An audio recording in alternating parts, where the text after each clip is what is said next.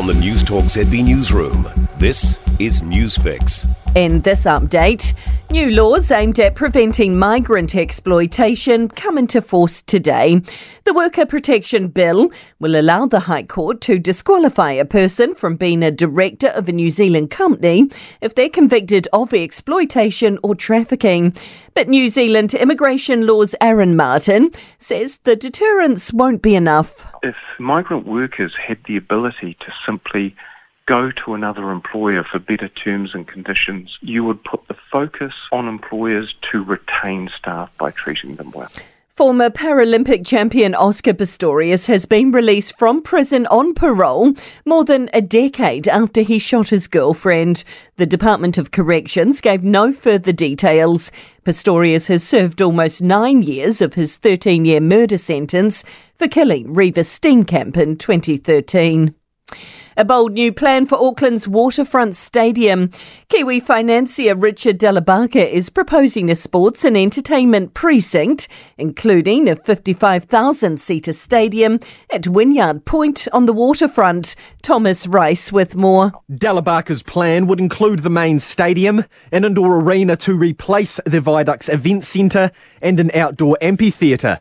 Herald Super City reporter Bernard Orsman says it's one of four proposals being pitched to an Auckland Council working group who'll make their recommendation after the summer recess. The other options are a fully enclosed 70,000 seat stadium sunk into the Waitemata Harbour, a waterfront stadium precinct at Quay Park or expanding Eden Park. Health warnings have been issued after potentially toxic algal blooms have been found in multiple areas across Canterbury.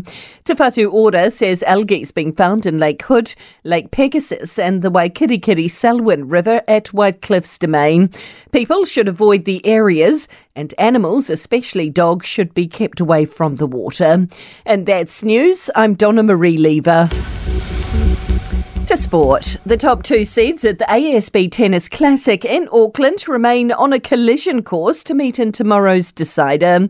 Elina Svitolina's eased into the semi-finals after a comfortable 6-love 6-3 win over Marie Bouzkova had some tough battles with Marie before, so I had to really be 100%. I'm happy that everything worked well for me today, and uh, to get a win in straight sets, it's uh, really what I wanted.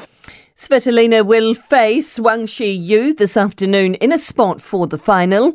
Defending champion and top seed Coco Gauff takes on fellow American Emma Navarro in the first semi final from 3 this afternoon. The Black Caps have been grouped with the West Indies, Afghanistan, Uganda, and Papua New Guinea for the next edition of the 2020 Cricket World Cup in June. All of New Zealand's pool matches will be held in the Caribbean. Co hosts the USA open the tournament against Canada in Dallas. And Aidan Takarua has denied Sheldon Bagrie-Howley consecutive national singles bowls titles after a 21 18 win in the men's final in Christchurch. And that's sport. For more news, listen to Newstalk ZB live on iHeartRadio.